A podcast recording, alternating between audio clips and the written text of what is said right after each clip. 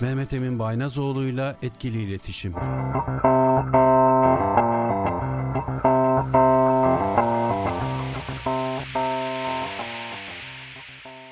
Trakya Üniversitesi Radyosu Radyo Güne Bakan'da 106.2 frekansında Mehmet Emin Baynazoğlu'yla etkili iletişim programının ikincisiyle birlikteyiz ve stüdyomuzda doktor öğretim üyesi Mehmet Emin Baynazoğlu var.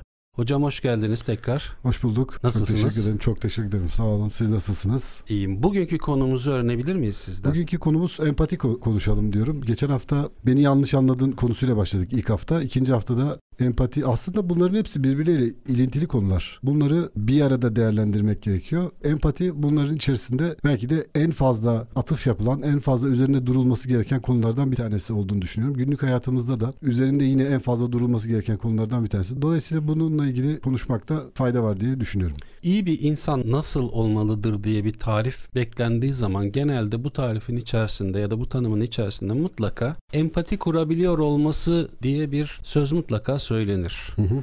Dolayısıyla önce empati nedir? Empati deyince anlamamız gereken şey nedir? Öncelikle empati kavramını biraz açalım derim. Empati kavramına gireceğiz. Empati kavramına girmeden önce benim aklıma Louis Armstrong'un bütün dünyada çok sevilerek dinlenen bir parçası var. O geliyor aklıma. İşte dünya harika bir yer. Gerçekten dünya harika bir yer. What a wonderful world. Bunu biliyoruz. Herkes biliyor.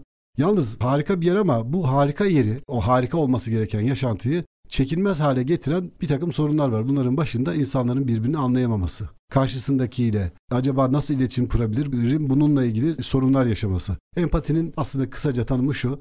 Kişinin karşısındaki insanın düşüncelerini anlayarak ona göre davranması. Onlarca yüzlerce tanım var.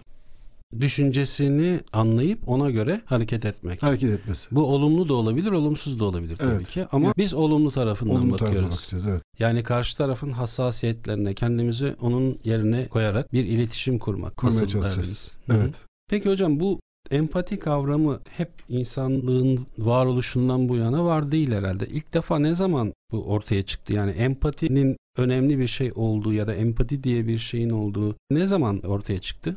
Şimdi empati kavramı kavramsallaştırıldığı tarih olarak 20. yüzyılın başlarına tarihleniyor. Hı hı. Ee, Ondan öncesinde şüphesiz vardı. İnsanlar karşılarındakini anlamaya belki gayret ediyorlardı bazıları ama bunun adı belki bu değildi. Ama 20. yüzyılın başlarına tarihlendiğini biliyoruz. Alman ve Amerikalı psikologlar bu terimin temelini atan çalışmaları yapmışlar. İki tane farklı psikolog, biri Alman, biri Amerikalı. Ve bu tanımı ortaya çıktıktan sonra farklı dönemlerde 1920'li yıllardan itibaren terapötik amaçta da kullanılmaya başlanıyor. Yani empatinin kavramsal olarak karşılığında kullanılmaya başlandığını görüyoruz. Sonrasında da psikoterapistler artık danışanlarının tam olarak ne hissettiklerini anlamak için empati tanımına sıklıkla hem yazılarında hem konuşmalarında hem danışanlarına verdikleri mülakatlarda veya onlarla yaptıkları konuşmalarda bu tanıma sıklıkla yer vermeye başlamışlar. Yani iyi bir psikiyatr ya da iyi bir psikoloğun yani bir terapistin karşısındaki kişiyi anlayabilmesinin temel şartlarından biri empati yapabilmek tabii ki. Yoksa doğru bir değerlendirmenin ortaya çıkması da zor olacaktır Mümkün değil. Bir ön koşul olduğunu söyleyebiliriz.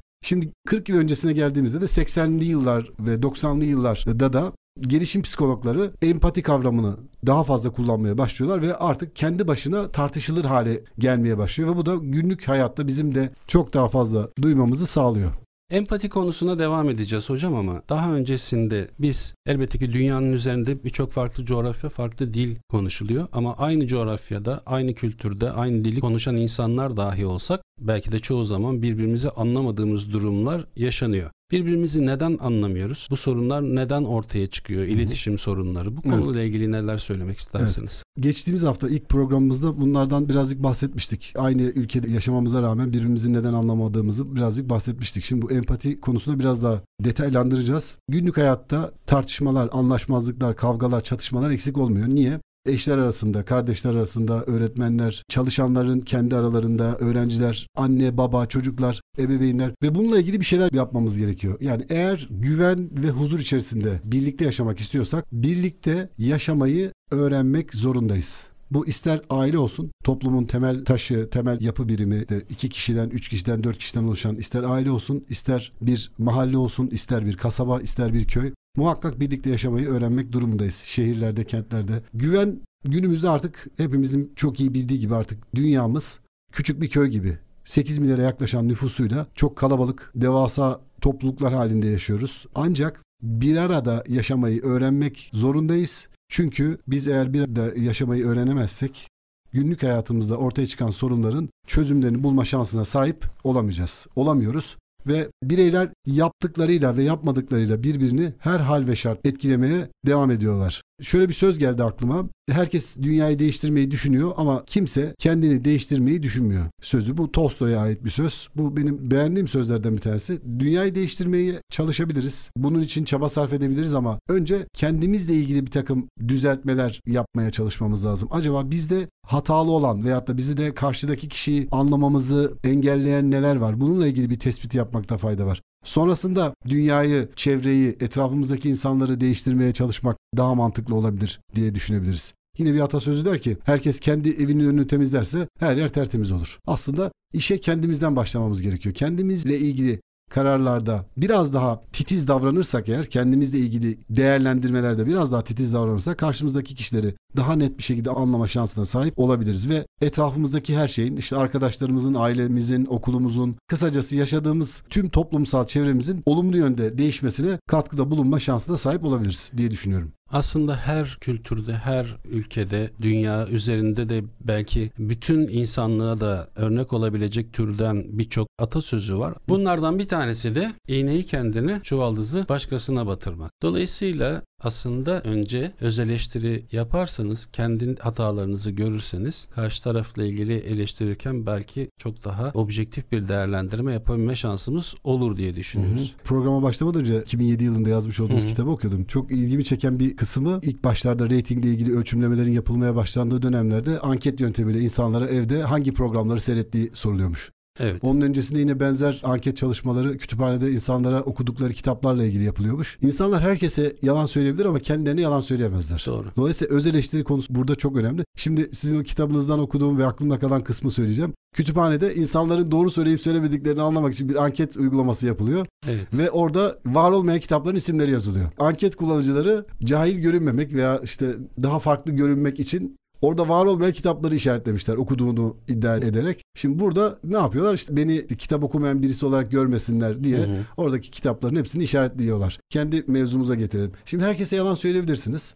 Ama akşam olduğunda ve aynanın karşısına geçtiğinizde kendinize yalan söyleyemezsiniz. Söylememelisiniz de yani kendinize de yalan söylemeyin. E peki ne olmalı? O zaman bizim madem öyle kendimizi doğru bir şekilde ifade etmemiz gerekiyorsa karşımızdaki kişiyi de anlamak için o zaman e, dürüst olmamız gerekiyor. Dürüstlük her şeyin önünde gelen bir konu. Bunu her şeyin önüne koymamız lazım. Yani karşı taraftan bir dürüstlük bekliyorsak biz de dürüst olacağız. Ele verir talkımı kendi yutar salkımı. Evet gene harika atasözlerimiz var. Çok güzel gerçekten. Evet. Yani her biri birbirinden değerli. Olmaması gerekiyor. Dolayısıyla biz eğer bir dürüstlük bekliyorsak biz de benzer şekilde davranmamız gerekiyor. Bu nedenle de ortada herhangi bir sorun aslında kalmıyor. Kendiliğinden eğer varsa da bir sorun kalkmış oluyor. Bu şekilde değerlendirmek faydalı olur diye düşünüyorum. Başar Hocam. Teşekkür ederiz hocam. Bir taraftan aynı kültür içerisinde, aynı dilde, aynı coğrafyada iletişim kurmaktan bahsediyoruz ama artık küresel, global bir dünyada yaşıyoruz demek. Hı hı. İnternet, dijital teknolojiyle birlikte McLuhan'ın söylediği işte küresel köy söylemi gibi. Ne kadar küresel köy oldu bilmiyorum ama teknoloji bütün artık sadece uydularla değil network ağlarıyla birlikte bütün dünyamızı sarmış durumda. Bugün bakıyorsunuz Amerika'da Miami'de bir sanat galerisinde duvara yapıştırılan bir muz bütün dünyada etki yaratabiliyor. Ya da bir yerde gerçekleşen herhangi bir olay bütün dünyayı sarabiliyor oluyor. Dolayısıyla artık bu global dünyada sadece kendi kültürümüzden insanları anlamak değil, farklı coğrafyalardaki farklı kültürleri anlamak da gerekiyor. Dolayısıyla aslında empatiyi birazcık daha ileriye taşıyıp bütün dünyayı, insanlığı, insanları anlamaya çalışmak anlamında da gerekli olduğu kanaatindeyim. Ne diyorsunuz hocam? Kesinlikle katılıyorum size. Bu konuda bir yazarın size derin bir ilgiyle sizi doğru anlama kararıyla eğilen birisine niçin yakınlık duyarsınız diye sorduklarında Yazar şöyle cevap veriyor diyor ki anlaşılma arzusu sevilme arzusu kadar şiddetlidir. Her insan sevilmek ister. Her insan anlaşılmak ister. Her insan değerli olduğunu zaten iletişim kurmamızın nedenlerinden bir tanesidir. Ben buradayım. Beni de görün. Beni de sevin. Bana değer verin. Ben değerliyim. Değerli olduğunuzu hissetmek için. Her insan anlaşılmak ister. Bu anlaşılma isteği duygu, düşünce, davranış boyutlarının üçünü de aslında içine alıyor ve en nihayetinde ortaya çıkan şey sevme ve sevilme arzusu. İki tarafın da birbirini anlayabilmesi ve çözüme ulaşabilmesi için problemin yaşandığı yerden uzak bir mekanda zaman kısıtlaması olmadan bir araya gelmesi ideal bir çözüm olacağını düşünebiliriz. Yani anlaşılma arzusu sevilme arzusu kadar şiddetlidir dedim. Bu hepimiz için geçerli.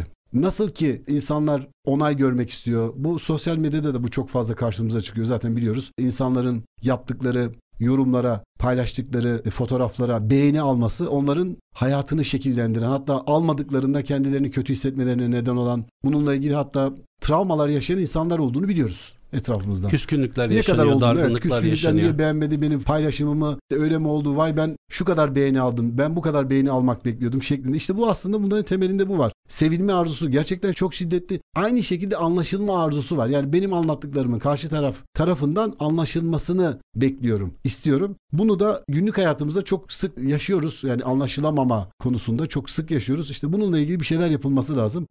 Diyelim ki sevdiğimiz bir arkadaşımız, bir dostumuz, bir büyüğümüz, bir abimiz Salim Bey olsun onun adı. Salim Bey'e selam verdik biz ama Salim Bey selamımızı almıyor. Çünkü Salim Bey'in aklı o gün sabahleyin düşüp ayağını kıran ve olayın vahametinden dolayı hala hastanede olan 5 yaşındaki oğlunda olduğu için aklı o anda tamamen etrafında olan biteni duyamıyor, göremiyor. Bu ama biz şu anda Salim ve abimize, bizim sürekli konuştuğumuz, sürekli iletişim halinde olduğumuz arkadaşımıza, dostumuza selamımızı verdiğimizde o selamı alamamanın karşılığında bizde de bir sorun oluşuyor. Acaba niye böyle bir şey oldu? Veya işte benzer bir şey farklı bir örnek verelim. Akşamleyin çalışırken diyelim ki lambayı kapatmayı unutan bir kardeşiniz var. Ona siz uyumak istiyorsunuz veyahut da diyelim ki yurtta o da arkadaşınızla aynı yurtta aynı odada kalıyorsunuz. Lambayı yakmaya devam ediyor. Ertesi gün sınavı olduğu için belki yakmaya devam ediyor. Hala ders çalışıyor ama siz uyumak istiyorsunuz. İşte ışıkların kapalı olmasını istiyorsunuz. Burada bir şey yapmak lazım. Yani iki tarafında ortak acaba ne yapılabilir? Bunları düşünmemiz lazım. Dostumuzu bizimle aynı doğrultuda düşünmeye ikna etmemiz çok mümkün değil, çok olası değil. Neredeyse imkansız diyebiliriz bunu. Bize fayda getiren, katma değer sağlayan gelişme onun için son derece olumsuz bir durum olabilir. Ve maalesef yani bir aslında bir anlaşmazlık durumu ortaya çıkıyor. Şimdi bizim için olumlu, bizim için olumlu olacak olan şey ne? Lambanın kapanması. Uyuyacak, uyumak istiyoruz. Sabahleyin erkenden kalkacağız yurttaki oda arkadaşımızın daha iyi hissetmesi için olacak olan şey ne? Ders çalışması lazım. Işık açık kalacak. Bunun o zaman bir şekilde orta yolunun bulunması gerekiyor. Ne yapılabilir acaba diye birlikte hareket edilmesi gerekiyor. Farklı bir mekan, farklı bir zaman, farklı bir şekilde karşılıklı konuşarak ne yapılabilir? Bunun yoluna gidilmesi gerekiyor. Bizim iletişim kurma çabamız her zaman başarılı olamıyor. Zaten başarılı olamadığı için bu çatışmalar, anlaşmazlıklar, uyuşmazlıklar, işte küslükler ne dersek bunların çıkmasının nedeni de zaten o. Çünkü karşımızdaki kişiyle aynı duygu ve düşünce düzleminde buluşamıyoruz içinde bulunduğu durumu gözeterek bizim vermek istediğimiz mesajları onun anlayacağı veya kabul edeceği bir ifade tarzıyla aktarmaya çalışmamız gerekiyor. İşte bu noktada algılama farklılıklarının iletişimi nasıl etkilediği durum ortaya çıkıyor. Yani algılama farklılıklarının karşımızdaki kişiyle ilgili konuşurken önemli şeylerden bir tanesi muğlak ifadelerden kaçınmak gerekiyor. Tabii algıyı etkileyen birçok şey var. Sadece konuşma ve ifadenin ötesinde. Mesela ben fotoğraf derslerinde öğrencilerimle konuşurken fotoğraf söz konusu olduğu zaman en çok konuşulan şey şudur. Bütün kurslarda, eğitimlerde, derslerde mutlaka fotoğraf söz konusu olduğunda şu söylenir. Fotoğraf bakmakla görmek arasındaki farktır. Ve peki bakmak nedir, görmek nedir? Bu tabi uzun uzun bunları konuşmayacağım ama genelde birçok kişinin çoğu zaman mesela ilk defa İstanbul'a giden bir kişinin etrafa çok alıcı gözle baktığını görürüz. Bütün o işte Galata Kulesi, Boğaz Köprüsü, Dolmabahçe Sarayı, e, İstanbul'da, Edirne'de de aynı şekilde birçok tarihi yer var. İnsanlar hep bir alıcı gözle bakmaya başlıyor. Bir süre sonra hedeflediğiniz, amaçladığınız şeyleri çok fazla düşünmeye başlıyorsunuz. Belki su faturasını, elektrik faturasını düşünüyorsunuz ya da okuldaki sınavı düşünüyorsunuz ya da arkadaşınızla yiyeceğiniz yemeği düşünüyorsunuz ve bazen kafanız çok dolu olduğu zaman yan yana geçtiğiniz en yakınınızdaki insanı bile görememe ihtimaliniz oluyor. Dolayısıyla buralarda hatta Mehmet benim yanımdan geçti ama selam da vermedi deyip kendi kendine senaryosunu yazıp bir sonuca ulaşıyor ve diyor ki demek ki Mehmet bana bir şeyden dolayı kırıldı ve tavır aldı. Biz aslında empati yapmak yerine kendimizi onun yerine koymak yerine birazcık daha olumsuz düşünmeye başladığımız zaman birazcık belki paranoya yaptığımız zaman, hı hı. kuşkulandığımız zaman olumsuz düşüncelerle Ne yapıyoruz? Mehmet bana küstü o yüzden de bakmıyor deyip belki de daha öncesinde yaşadığınız herhangi bir şey üzerinden Hı hı. çok hızlıca bir senaryo yazılabiliyor. Halbuki sadece onun kardeşi hastadır, hastanede yatıyordur, onu düşünüyordur. Nasıl gidecektir hastaneye, ne yapacaktır, nasıl çözüm üretecektir onu düşünüyordur. Dolayısıyla aslında ifade etmekle birlikte bir taraftan insanların kafasının içinde neler var o çok önemli. Doğru. Çok morali bozuk olabilir. Başka bir şeye konsantre olmuş olabilir. Haber izlerken mesela ya da haber dinlerken dışarıdaki hiçbir şeyi duymayan bir sürü insan var. Hı hı.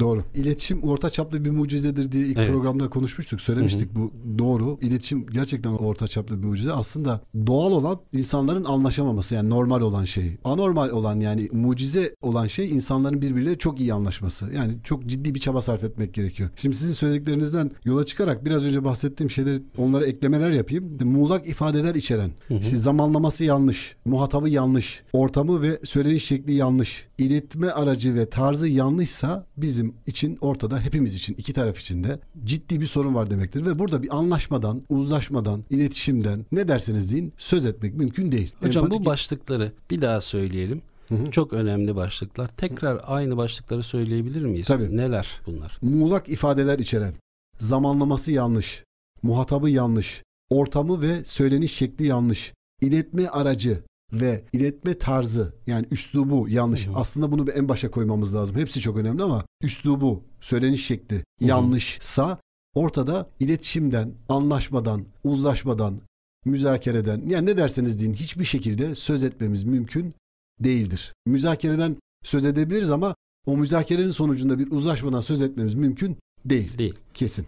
Yani etkili iletişim kurabilmenin yolları bu başlıklardan geçiyor. Peki örneklerle açıklayabilir miyiz hocam? Evet bu ne yapmamız lazım? Şimdi muğlak ifadelerden kastımız bunu iki şekilde de kullanıyor Türk Dil Kurumu'nda işte muallak, Hı hı. muğlak ikisi de doğruymuş. Muğlak diyelim yani belli olmayan, hedefi net bir şekilde belli olmayan ifadelerden söz ediyoruz.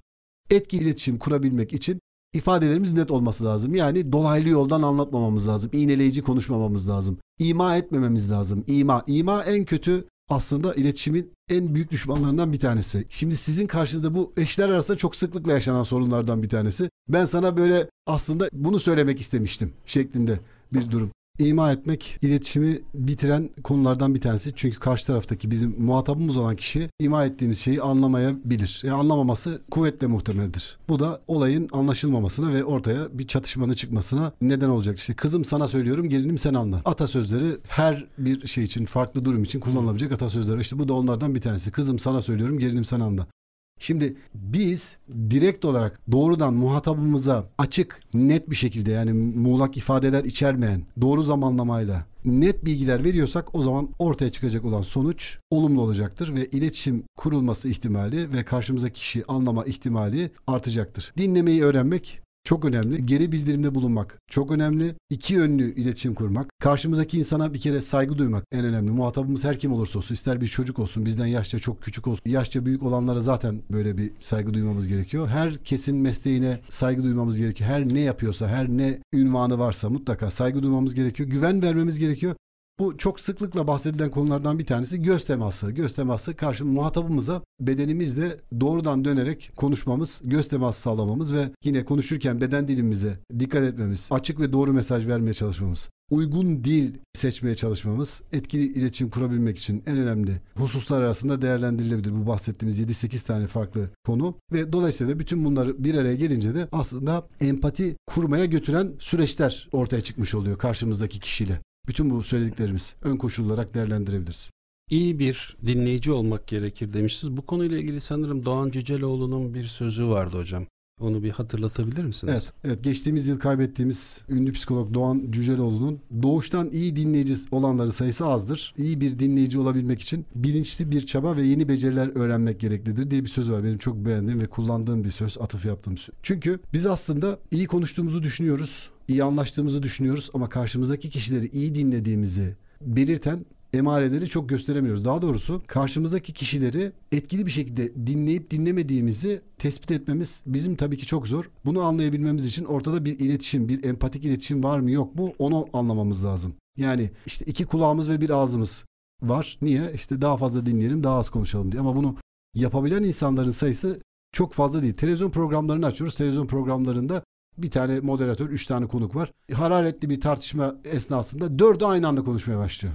Bu çok sıklıkla karşılaştığımız şeylerden bir tanesi. Şimdi dördünün aynı anda konuştuğu bir yerde, bir toplantıda, bir oturumda, bir forumda nasıl bir anlaşma ortaya çıkması ihtimali olabilir ki? Mümkün değil. Böyle bir şey söz konusu. Bırakın dördü, 3, 2 mümkün değil. Karşıdaki kişinin sözünün bitmesini, tamamen bitmesini bekleyip yani ki onu anlarsınız. Hı hı. Biz sizinle şu anda nasıl karşılıklı duruyoruz ve ben sizin yüz ifadelerinizden beni dinlediğinizi, beni anladığınızı bir şekilde anlıyorsam siz anlarsınız onu karşınızdaki kişiden. E o zaman orada bir dinlemeden, bir anlamadan, bir anlaşmadan, empatiden söz etmemiz mümkün değil. Bu programlar için konuşuyorum. Benzer şeyler günlük hayatımızda da oluyor. Niye? Karşımızdaki kişi bize bir şey söylüyor. O söylerken biz bir yandan ona vereceğimiz cevabı düşünüyoruz.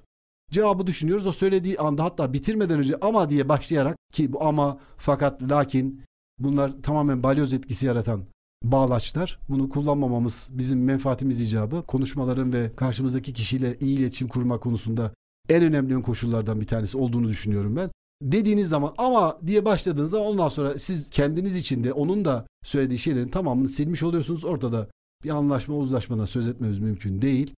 Bu nedenle iyi bir dinleyici olmamız lazım. İyi dinleyici olmamız için de sakin bir şekilde karşımızdaki kişinin sözlerinin tamamının bitene kadar anlamaya çalışarak dinlememiz gerekiyor. Bunu yaparken de mutlaka beden dilimizde, jestlerimizle, mimiklerimizle onu anladığımızı onaylar şekilde, onu dinlediğimizi daha doğrusu onaylar şekilde hem anladığımızı hem dinlediğimizi, anlamaya çalıştığımızı veya öyle diyelim ifade ederseniz çok daha iyi bir sonuç alabilirsiniz.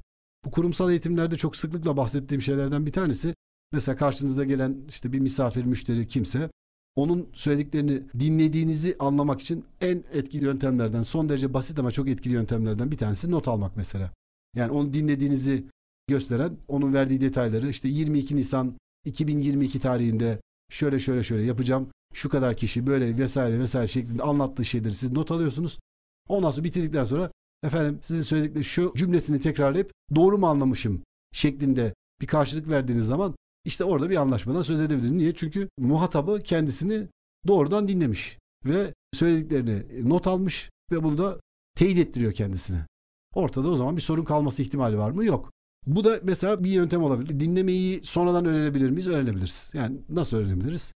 Okuyarak veya işte kendi eksikliklerinizi tespit ederek, hangi konuda ne gibi hata yaptığınızı öğrenerek, bunları tespit ettikten sonra onların üzerine giderek Bunları daha az yapmaya başlarsanız o zaman iyi bir dinleyici olma şansına sahip olabiliriz ki iletişimde en önemli konulardan bir tanesi dinleyebilmek olduğunu söyleyebiliriz. Evet bu yüzden de çocukluk dönemi oldukça önemli. Biz de değerli hocamız Profesör Doktor Işık Görker hocamızla birlikte çocuk genç psikiyatri programını yapıyoruz biliyorsunuz. Hı hı, biliyorum. Salı günleri saat 14'te yayınlanıyor. Evet. O yüzden aile de çocukların yetişirken söz sahibi olabilmesi, söz verilebilmesi, dinlenilir olması, sözü dinlenen bir çocuk dinlemeyi öğrenmesi açısından da önemli bir adım atmıştır demektir diye düşünüyorum. Katılıyorum.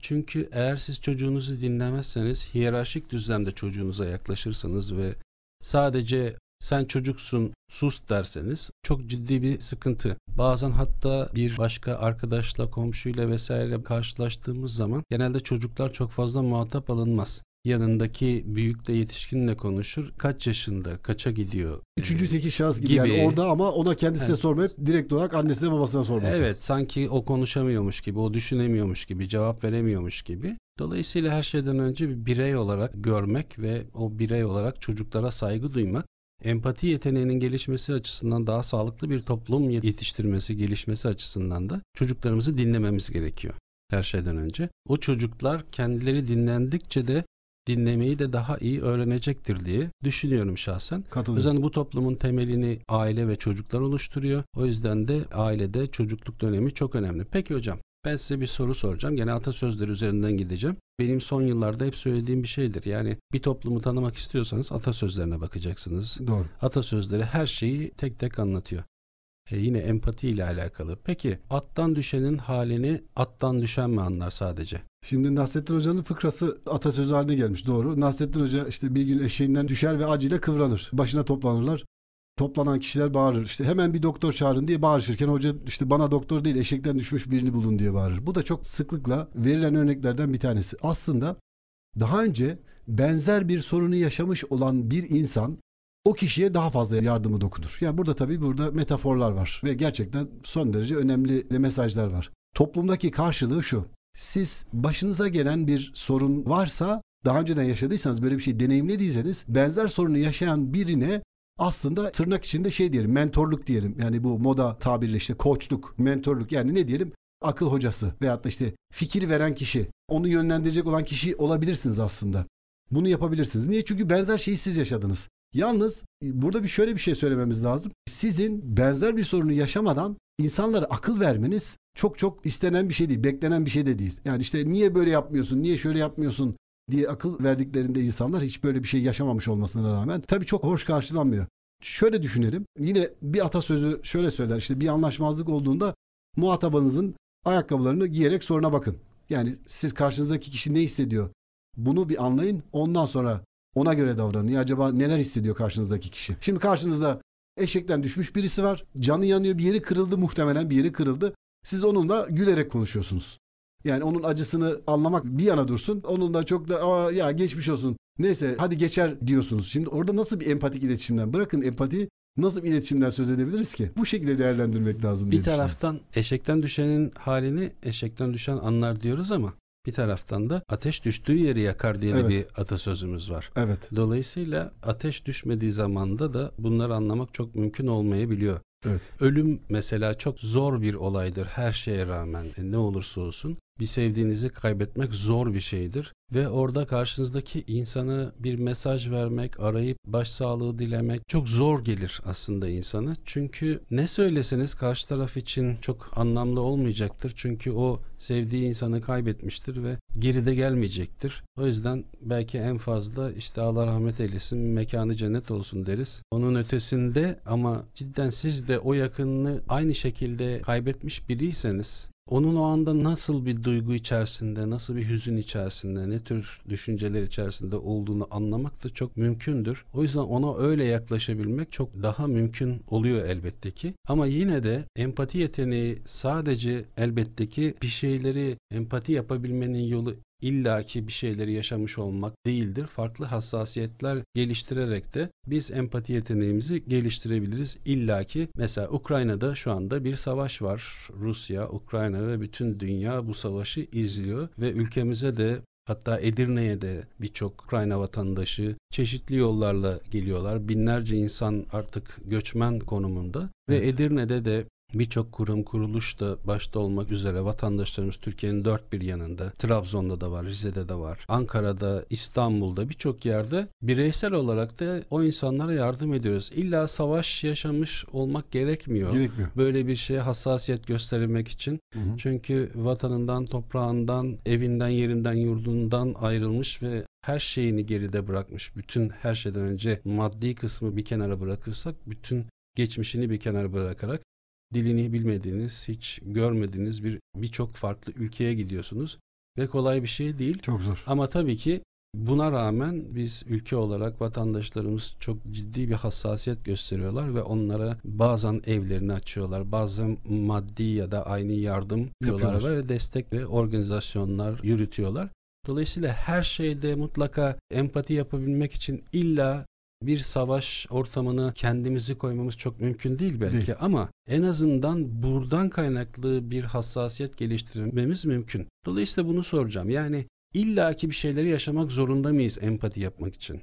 Nasrettin Hoca'nın fıkrasında anlatılan konu günlük hayata bunun iz düşümleri var. Bununla ilgili işte farklı şekilde örnekler verilebilir. Bununla birlikte yalnızca bir acıyı yaşamış olan birisi karşısındaki kişiye yardım etsin. Hikayeden yola çıkarak tıp fakülteleri kaldırmamız lazım. Hı hı. Tabii ki de öyle değil. Doktorlar o zaman sadece bu acıları yaşamış olanlar birisi gitsin. Bu tabii orada verilmek istenen mesaj farklı. Bu sizin söylediklerinizden yola çıkarak şunu söylemek lazım. Son derece önemli bir konu. İlla bir savaş yaşamış olmak veya benzer bir sorunu yakın bir tarihte yaşamış olmak gerekmiyor. Siz düşünün normal günlük hayatınıza devam ederken bir anda siren sesleri çalıyor. Bir anda başınızdan aşağı bombalar yağmaya başlıyor. Sığınaklara gidiyorsunuz. Yemek, su, ilaç hiçbir şey bulamıyorsunuz. Etrafınızda kaos oluşuyor. Yani siz ne yapardınız? Şimdi bunu düşünmek gerekiyor. Ne yapardınız? Bu durumda ben olsaydım ne yapardım? Şu anda o olayı yaşayan insanlara ben ne yapabilirim? Yani bu soruyla başlaması lazım aslında her şey. Ya ben bu durumda ne yapabilirim? İşte bir tweet mi atabilirim, bir mesaj mı verebilirim, bir maddi yardım mı yapabilirim, bir işte aynı yardım mı yapabilirim sizin dediğiniz gibi veya herhangi bir topluluğa üye olarak mı destek verebilirim? Ne yapabilirim onu düşünmek gerekiyor. Değilse diğer konuştuğumuz şeylerin hepsi aslında bir çok anlam ifade etmiyor, çok bir mana ifade etmiyor. Öyle değerlendirmek lazım. Kişinin bir şekilde elinden geldiği kadar katkıda bulunması lazım. Ormanda yangın var. Bütün hayvanlar kaçışıyor. Serçe ağzından su alıyor, gidiyor atıyor. Gidiyor tekrar atıyor. Ya ne yapıyorlar? Sen mi bu yangını söndüreceksin diyor. Benim elimden gelen bu kadar diyor. Bizim elimizden gelen ne? Yani biz ne yapabiliyoruz? Biz elimizden gelen şeyi yaparsak geri kalan kısmı belki diğer insanlar tarafından tamamlanacak. Yani bu açıdan da değerlendirmekte fayda var. Tabii yani biz millet olarak, devlet olarak şu anda Ukrayna'dan gelen zor durumda olan, savaştan kaçan insanlara yardım ediyoruz. Ama bir taraftan da tabii bu yardımın içerisinde devlet organizasyonu elbette ki var ama onun da ötesinde vatandaşların geliştirdiği bu yerine koyma, empati yapma durumunu geliştiren başka şeyler de var. İlla yaşamanın ötesinde. Mesela nedir? Bir film izlemek, bir kitap okumak, bir makale okumak ya da bir roman okumak. Bununla ilgili okuyacağınız bu sadece savaşla alakalı değil elbette bir örnek olsun diye söylüyorum ama onun ötesinde birçok farklı kaynaktan okuyabildiğimiz, duyduğumuz tabi haberler de bu anlamda çok önemli ama haberler işin realitesi ama bir roman okuduğunuz zaman mesela kendi yaşam deneyiminiz içerisinde hatta kendi sevdikleriniz ve kendi mekanınızla bir imgelem oluşturursunuz kafanızın içerisinde ve o senaryoyu kendiniz kendi yaşam deneyiminizle görsel hale getirirsiniz aklınızın içerisinde. O yüzden bir romanı okumak da bu anlamda empati yeteneğinin gelişmesi anlamında çok önemlidir. Aynı şekilde bir sinema filmine gittiğiniz zaman da oradaki savaşın içerisinde olan yaşananların, oradaki şiddetin, çatışmaların insanlar üzerinde yarattığı çok ciddi bir etki var. Yani illa ki her olayı yaşamak durumunda değiliz Değilsiniz. ama bunu bizi hissettirebilecek şeyler okumak, görmek, yaşam deneyimimizi bu anlamda arttırmakta çok artı bir değer katacaktır bizim Di- empati yeteneğimize. Diye düşünüyorum. Şimdi onu söyleyince şey geldi aklıma.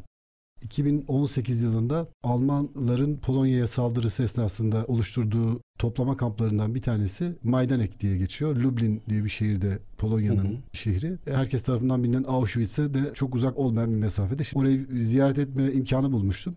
Orada yapılanlar, ortaya konulan hepimizin bildiği işte filmlerden, belgesellerden, romanlardan bildiğimiz şeyleri bizzat görüp şahit olmak insanı gerçekten çok etkiliyor. Yani etkiliyor nasıl etkiliyor? Şok oluyorsunuz. Yani bunların dünya üzerinde yaşanmış olması mümkün müdür sorusunu soruyorsunuz ve orada mümkün olduğunu görüyorsunuz. Yani oradaki insanların yakıldığı fırınları gördüğünüzde, orada gaz odalarını gördüğünüzde, o insanların üzerindeki mücevherlerin toplandığı alanları gördüğünüzde yani şok oluyorsunuz. Diyorsunuz bu acaba bu dünyada mı yaşandı? Yani onun belgesel, makale, dergi değil canlı olarak karşınıza gördüğünüzde inanamıyorsunuz. Şimdi bu o zaman bunları gördüğünüzde siz de diyorsunuz ki bunlar yaşanmış. Çok üzücü bir şey. Gerçekten yaşanmış 77 yıl önce, 80 yıl önce yaşanmış. Yaşanmaması için acaba ne yapılabilir? Bununla ilgili kafa yormaya başlıyorsunuz. Yani acaba hı hı. dünyada buna benzer şeyler yaşanmasın diye ne yapılabilir diye düşünürken yaklaşık iki aydır devam eden bir savaş var. Bütün dünyanın gözlerinin önünde cereyan eden bir savaş var. Bunun için insanların bir şey yapması lazım. Elinden ne geliyorsa işte serçe örneğinde olduğu gibi serçenin yangını söndürmek için çaba sarf etmesinde olduğu gibi her ne yapabiliyorsak biz kendi elimizden gelen işte biraz önce sizin bahsettiğiniz Ukrayna'dan gelen göçmen ailelere burada Edirne'de insanların kucak açması, yardım etmesi gibi elinden geldiği kadar ne kadar edebiliyorsa gibi bir şey yapılması gerekiyor. Bu şey kısmı, oradan gelen insanlara yardım kısmı, diğer kısmı da işte sosyal medyadan belki savaşı durdurmayla alakalı elinden gelen bir şey varsa onunla ilgili bir şey yapılabilir veya farklı bir yardım yapılabilir. Yani bu savaşın durdurulması için herkes elinden geleni yapmalı. Herkes. Herkes derken bunun evet. içine aslında hepimizi koyuyorum. Yani en alt seviyeden en üst seviyeye kadar bütün insanları koyuyorum. Ki bununla ilgili Türkiye devlet olarak da e, çok ciddi anlamda bir arabulucu rolünde evet. şu anda ciddi anlamda da katkı sağlıyor ve bu da dünya gündeminde de oldukça da kabul görmüş evet. durumda. Evet. Dileriz bu çabalar sonuç verir ve hiç kimsenin ölmediği bir dünyaya doğru gideriz tabii ki. Evet. Tekrar empati konusuna dönecek olursak eğer şöyle sorayım. Neden empatiye ihtiyacımız var? Ya da tersinden sorarsak da empati olmasa ne olur?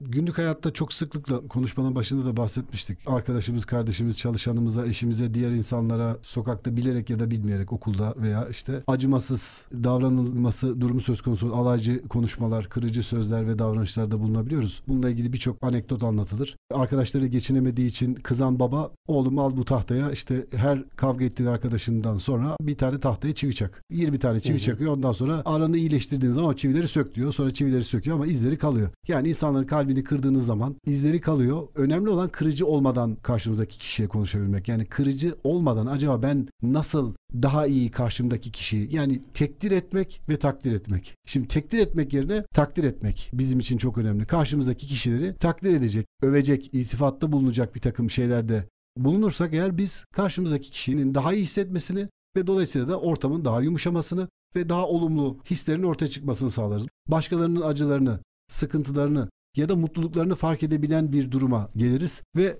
durumu daha iyi yorumlayabiliriz ve hem sözel hem de bedensel olarak yardım ve karşılık verebilen bireyler yetiştirmeye yani hepimiz için hem kendimiz için hem de etrafımızda çocuklarımızdan bahsetmiştik. Bu şekilde davranan bireyler yetiştirme şansına sahip oluruz ama bunların hepsi söylemesi kolay, yapması zor şeyler. İmkansız mı? Hayır değil. Çaba sarf etmek gerekiyor.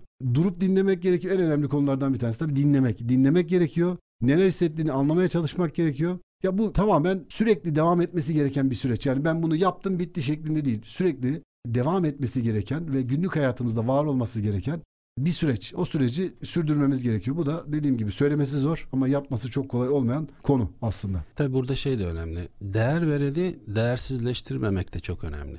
Doğru. Birinin size değer veriyor olması sizin ondan daha değerli olduğunuz gibi bir yanılgıyla yaklaşmanıza neden olmamalı. Katılıyorum. İltifatkar olmak, karşı tarafı el üstünde tutmak, değer vermek, saygı göstermek bunlar güzel şeyler. Eğer hepimizi eşit bir çizgide değerlendirirsek, etiketlerimizi bir kenara bırakarak insan olarak sadece karşılıklı bir arada olduğumuzda birileri size güzel sözler söylüyorsa o sözlerin kıymetini bilip aynı şekilde karşı tarafı da daha değerli hale getirmek ve bu belki bir terazinin iki kefesinin çok uyumlu bir şekilde hafif hafif sallanması gibi birbirini dengeleyen bir bakış açısı ve üslup olması gerekir. Yoksa eğer karşınızdaki kişi size değer verdiğinde siz kendinizi hiyerarşik olarak onun üstüne yerleştirdiğiniz durumda bu sefer çatışmada kaçınılmaz, Kaçınılmaz oluyor. olur. Bunun da altını özellikle çizmek istedim. Bunun altını çizelim, üstünü çizelim, fosforlu kalemle çizelim. Bu aslında en önemli konulardan bir tanesi. Sadece ihtiyacımız olduğunda birisiyle konuşmak değil. Dünyada insanların duymaktan en çok keyif aldığı şey ismiyle Başar Hocam nasılsınız? Mehmet Hocam nasılsınız? Bu böyle bir araştırma yapılmış ve ortaya böyle bir sonuç çıkmış. Şöyle söyleyeceğim. Mesela hocam ben etrafımdaki birçok sevdiğim insanın bana hocam demesini istemiyorum. İstemiyorum. İstemiyorum çünkü Başar. şöyle bir şey var. Ya Başar abi diyebilir, Başar amca diyebilir, Başar diyebilir, abi diyebilir sadece. Aha. Yani bir sürü şey söyleyebilir. Çünkü ben özellikle çok sevdiğim, değer verdiğim insanlara özellikle şunu söylüyorum. Bana hocam deme. Özellikle. Mesela var bir sürü arkadaşım var hocam. Şimdi saygı elbette ki güzel bir şey ama birine ismiyle hitap ederek de saygı duyabilirsiniz çok rahatlıkla. Hı. Ama benim çok sevdiğim bir arkadaşım bana hocam dediği zaman ister Al- istemez bir hiyerarşik düzlem yaratılıyor. Ben İsim hocayım. kısmında sorun yok değil mi? İsim kısmı tamam. Yok tabii ki. Bu böyle Ama, bir çalışma varmış. e, Böyle bir elbette. araştırma yapmışlar. Yani E, ismini duyduklarına çok hoşlanıyormuş insanlar. Sevdiğiniz insanlar eğer sizin sesinizi size sesleniyorsa o sesi yakınınızda duyabiliyor olmak aynı göğün altında olabilmek bile bazen hayatta çok mutluluk Çok. verebiliyor. Bir de o sevdiğiniz insanların sesini duyabilmek hele ki sizin adınızı söylemesi çok güzel bir şey. Ama hocam gibi bir ifade ya da bu tür etiketlerle insanların birbirleriyle konuşması ben bir sürü arkadaşım var İstanbul'da da. Diyor ki bana hocam deme diyorum. Adımla hitap et. Abi de bir şey de ama yani hocam deme. Çünkü hocam demek beni bir şekilde yukarıya yerleştiriyor. Yani ben senin a- evet. ben senin hocan değilim. Ben senin arkadaşınım. Arka- evet. O zaman şöyle söyleyelim. Başar abi, Başar Bey, Başar, Tabii, Başar hocam tabii, ne tabii. derse o zaman içinde ama kendi Tabii. isminin olduğu Olabilir tabii ki. olduğu Olabilir. sesleniş şekilleri kabuldür Hı hı. diyelim. Yani işte ne diyelim her neyse söylediğiniz kişi Mehmet Bey, Mehmet abi, Mehmet kardeşim, Mehmet hocam ne derse yani karşınızdaki kişiyle konuşmanız esnasında siz onun ismini telaffuz ettiğinizde o iyi hissediyor. Şuna getirmeye çalışıyordum. Bir şey söyleyeceksiniz galiba. Buyurun. Evet. Yani az önce siz saydınız ya doğru iletişimi kurarken. Şimdi siz diye hitap etmek, sen diye hitap etmek de bunun içerisine Doğru. giriyor. Buna da katılıyorum. O da çok zaten başlı Evet. başına ayrı bir konu olarak değerlendirilebilir. Her şey yerinde konuşmak önemli. Şimdi biz sizinle arkadaşız birlikte ama bir yerde nasılsın Mehmet diye konuşabilirim. Sen de iyiyim başarılan nasılsın diyebilirsin çok rahatlıkla. Ama belki bir başka ortam içerisinde birbirimize hocam diye hitap edebiliriz Bravo. yeri geldiğinde ya da yere göre- sizli bizli konuşabiliriz. Ama düşünün ki bir yerde yemek yiyorsunuz, ailecek oturmuşsunuz. Hocam nasılsınız, siz nasılsınız? Ben Evet, samimiyetten yanayım. Çok yanlış. Öyle çok söyleyeyim. yanlış. Doğru doğru. O tabii onu ayarlayabilmek çok önemli. Evet. Yani o onun o işin ayırdına varabilmek çok önemli. İşte onunla ilgili de bir söz var. Tam yani birebir aklımda değil ama yani karşınızdaki kişi kendisine değer verdiğinizde eğer davranışları değişmiyorsa o iyi bir insandır. O Evet. doğru bir insandır. Böyle bir Kesinlikle. bu minvalde bir söz hatırlıyorum. Yani Hı hı. bir değer veriyorsunuz. Efendim merhaba nasılsınız iyi misiniz dediğinde eğer davranışları değişiyorsa o zaman gerçekten bir sorun var demektir diyebiliriz. Karşımızdaki kişiye değer verdik, değer veriyoruz çok güzel ama bu sen ve siz konusu da önemli bir konu. Yani Hı hı. kime sen diyeceğiz, kime siz diyeceğiz. Karşımızdaki kişiye saygılı olduğumuzu illa sayın hanımefendi, sayın beyefendi diyerek mi belirteceğiz? Ses tonumuzla, beden dilimizle, konuşmamızda veyahut da küçümseyici olmayan tavrımızla mı söyleyeceğiz? Bu çok önemli. Yani bakışlarınızla bile mesela karşınızdaki kişiyi önemsemediğiniz veya küçümsediğiniz anlaşılıyor. Doğru mu hocam? Yanlış anlaşılmasın. Ben sevgiyi saygının daha üstünde gördüğüm için saygı zaten herkesin birbirine göstermesi gereken bir şey. Ama o saygının içerisinde sevgi olmayabilir. Zorunlu bir hiyerarşik bir bakış açısı olabilir. Dostlar, arkadaşlar, yakın çevre içerisinde işte bu şekilde sizli bizli ya da hiyerarşik düzlemde konuşmaların hayatın özüne aykırı olduğunu düşünüyorum ben şahsen. Hı hı. Yani o tabii bulunduğunuz ortama göre değişiyor. Çalışma ortamınızda yani sizin çok böyle kısıtlı olarak iletişim içerisinde olduğunuz insanlarla dediğiniz gibi işte günün belli bir vaktinde belki o şekilde konuşmanız gerekebilir ama dediğiniz gibi hayatın olağan akışına çok da uygun olmadığını düşünüyorsunuz. Doğru Şimdi mu? benim Karaağaç'ta komşularım var. Hı hı. Ve taşındığım zaman da orada işte hocam hocam Başar hocam diye konuşuyorlardı. Benim arkadaşlarım artık yıllardır tanıdığım insanlar hala hocam diyorlar. Ben hala itiraz ediyorum yani bana hocam demeyin abi deyin diye. Şimdi onun çok küçük 4-5 yaşında bir çocuğu var. Beni gördüğü zaman şey diyor. Başar hoca nasılsın diye soruyor. Diyorum ki oğlum bana Başar Hoca deme, Başar amca de diye defalarca söylüyorum ama o ağız alışkanlığı o şimdi oluyor. babasından etrafındaki insanların E, tabii. söylediklerinden duyduğunu tekrar ediyor. Aynı şeyi Tabii. benzer şeyi benim 5 yaşındaki kızım da bize sürekli gelip giden işte bir sevdiğimiz bir hocamız var. Ona söylüyor işte Dinçer Hoca. Dinçer Hoca o da diyor ilk defa bana diyor bir 5 yaşında bir çocuk ilk defa hoca dedi diyor. O da şaşkınlıkla. Ona da buradan selam olsun Dinçer Hoca. Dinçer Evet. Akal makine mühendisliği bölümünde öğretim üyesi. Evet. Bizim komşumuz. Etrafta ne duyarsa çocuk onu tekrarlıyor aslında. Ee, o da çocuğun, Ama işte bir çocuğun, çocuğun kaba, bir kaba- çocuğun bana hocam diye hitap etmesi yerine Başar amca deyip amca demesi daha, daha, evet, hoşuma gider. daha samimi, daha, Daha yakın. samimi, şey daha gibi. yakın. Evet. E, bir o hiyerarşiyi en azından özel hayatın içerisine sokmayı sevmiyorum. Hazır hiyerarşiden bahsetmişken de empatinin düzeylerinden bahsedelim isterseniz hocam. Kalan zamanımız içerisinde. Hı hı. Yavaş yavaş programımızın sonuna doğru geliyoruz. Hı hı. Empati düzeyleri Empatinin düzeylerinde bir takım basamaklar var. Mesela haksızlığa uğradığından dolayı kendini kötü hisseden bir kişiye şey diyoruz. Geliyor bize anlatıyor ya şöyle oldu böyle oldu bana şöyle yaptılar böyle yaptılar iş yerinde böyle oldu yok bilmem arkadaşım böyle yaptı ailem böyle yaptı. Ona atasözleriyle cevap veriyoruz yani genel bir şekilde cevap veriyoruz. Diyoruz ki işte ne demişler üzülme üzülme canını sıkma böyle şeylere. İşte ne demişler alma mazlumun ağını çıkar aheste aheste falan gibi bir atasözüyle ona teselli etmeye çalışıyoruz. Ne yapılıyor aslında burada? Tepki veren kişi yani bu dinleyici olan kişi bir takım genellemeler yapıyor ve atasözleri kullanıyor. Ne yapıyor? Bu onlar basamağında kendisine anlatılan sorun üzerine çok fazla düşünmüyor aslında. Yani anlatıyor hı, yani hı. genel bir şey anlatayım gitsin oradan şeklinde bir durum ortaya çıkıyor. Yani sorunun sahibinin duygu ve düşüncelerine dikkat etme durumu söz konusu değil. Yani ne düşünüyor, ne hissediyor orada, ne yapıyor acaba onunla ilgili bir şey yok. Ben basamağında şöyle bir durum var. Tepki veren kişi insanı bir ölçüde rahatlatıyor. Yani diyor ki empatik tepki veren bir kişi dinlediği sorun karşısında üzüldüm aynı dert bende de var. Cem Yılmaz'ın konusu geliyor aklıma işte bel fıtığı olmuş. aynı İşte aynısı kaynımda da var falan gibi. Yani Evet. onu biz de belki kullanıyoruz. İşte aynısı. E diyor, ben de diyor bak diyor şu diyor.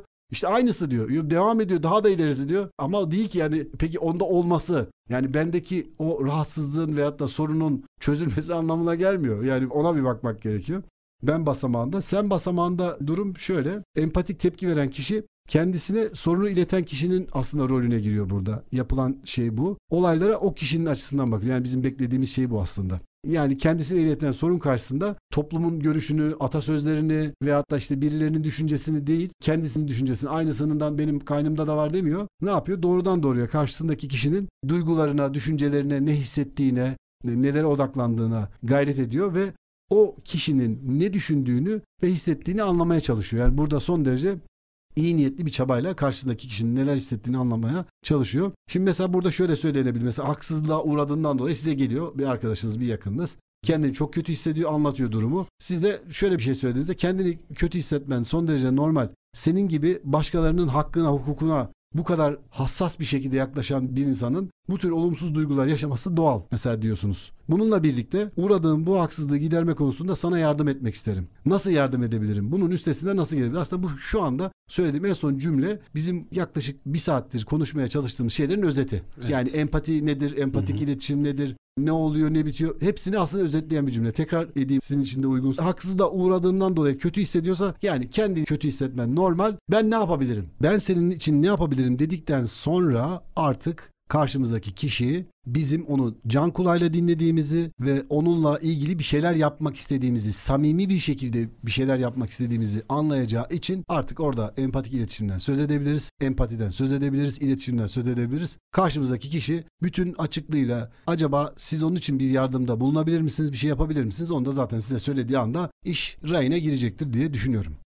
Hocam teşekkür ederiz vermiş olduğunuz bilgiler için. Artık programımızın sonuna geldik. Son olarak eklemek istediğiniz bir şey var mı acaba? Empatik olmayı gerektiren bir takım meslekler var. Birkaç cümleyle Hı-hı. ondan da bahsedeyim Tabii isterseniz. Ki, Aslında hepimizin Tabii. çok iyi bildiği konulardan bir tanesi. Özellikle de sağlık alanında hemşireler, hasta bakıcılar, doktorlar, halkla ilişkiler uzmanları, sosyal hizmet alanları, iletişim bilimciler, öğretmenler birçok aslında meslek var ama bunlar en fazla empatik iletişimi kullanması gereken ve empatinin ve iletişimin öne çıktığı meslek dalları olarak değerlendiriliyor ve o grubun özellikle daha hassas davranması gerektiği ile ilgili bir kanıya sahibim. Son derece önemli. Karşısındaki kişinin hislerini çok önemsemesi gerekiyor. Empati yoksunu kişilerin bu alanlarda başarılı olma ihtimalleri var ama düşük. Yani ihtimal düşüyor. Tabii ki bahsettiğiniz meslekler gibi birçok meslekte empati yeteneğinin oldukça gelişmiş olması gerekiyor. Ama bir taraftan programın başından beri söylediğimiz gibi de hepimizin empati yeteneğimizi geliştirmemiz gerekiyor ve ne kadar empati yapabilirsek, doğru yollarla, yöntemlerle empati yaparsak, yaşam deneyimimizi buna göre artırırsak, kitap okumak gibi, müzeleri dolaşmak gibi, sinema e, filmlerini izlemek gibi ya da bazen haberleri izlemek gibi, bazen insanlarla konuşup dertleşmek gibi birçok şey var. Aslında yediğiniz içtiğinize varıncaya kadar insanların yaşam deneyimi her geçen gün artıyor. Daha sağlıklı, daha yaşanabilir bir dünya için empati yeteneğinin herkesin bu mesleklerle birlikte herkesin mümkün olduğunca artırması gerekiyor. Değerli hocam, doktor öğretim üyesi Mehmet Emin Baynazoğlu. Vermiş olduğunuz değerli bilgiler için çok teşekkür ediyorum. Ben bu keyifli sohbet için teşekkür ediyorum. Son derece keyifli bir sohbet yaptık sizinle. Yine ikinci hafta. Evet empati konusunu konuştum. Dilerim dinleyicilerimiz için de faydalı bir program olmuştur. Dinleyicilerimiz için e-posta adresimizi tekrar edelim. radyogünebakan.trakya.edu.tr Türkçe karakter kullanmadan radyogünebakan.trakya.edu.tr trakya.edu.tr bizim e-posta adresimiz bu konuya radyomuzla ilgili bu programla ilgili ya da diğer programlarımızla alakalı soru, görüş ve önerilerinizi gönderebilirsiniz. Düşüncelerinizi, sorularınızı yazabilirsiniz. Biz de bundan mutlu oluruz, memnun oluruz. Bir sonraki programda görüşünceye dek etrafınızda empati yapmasını bilen insanların çok olmasını dileyerek hoşçakalın, sağlıcakla kalın diyoruz. Empati dolu günler diliyorum herkese. Hoşçakalın. Hoşçakalın.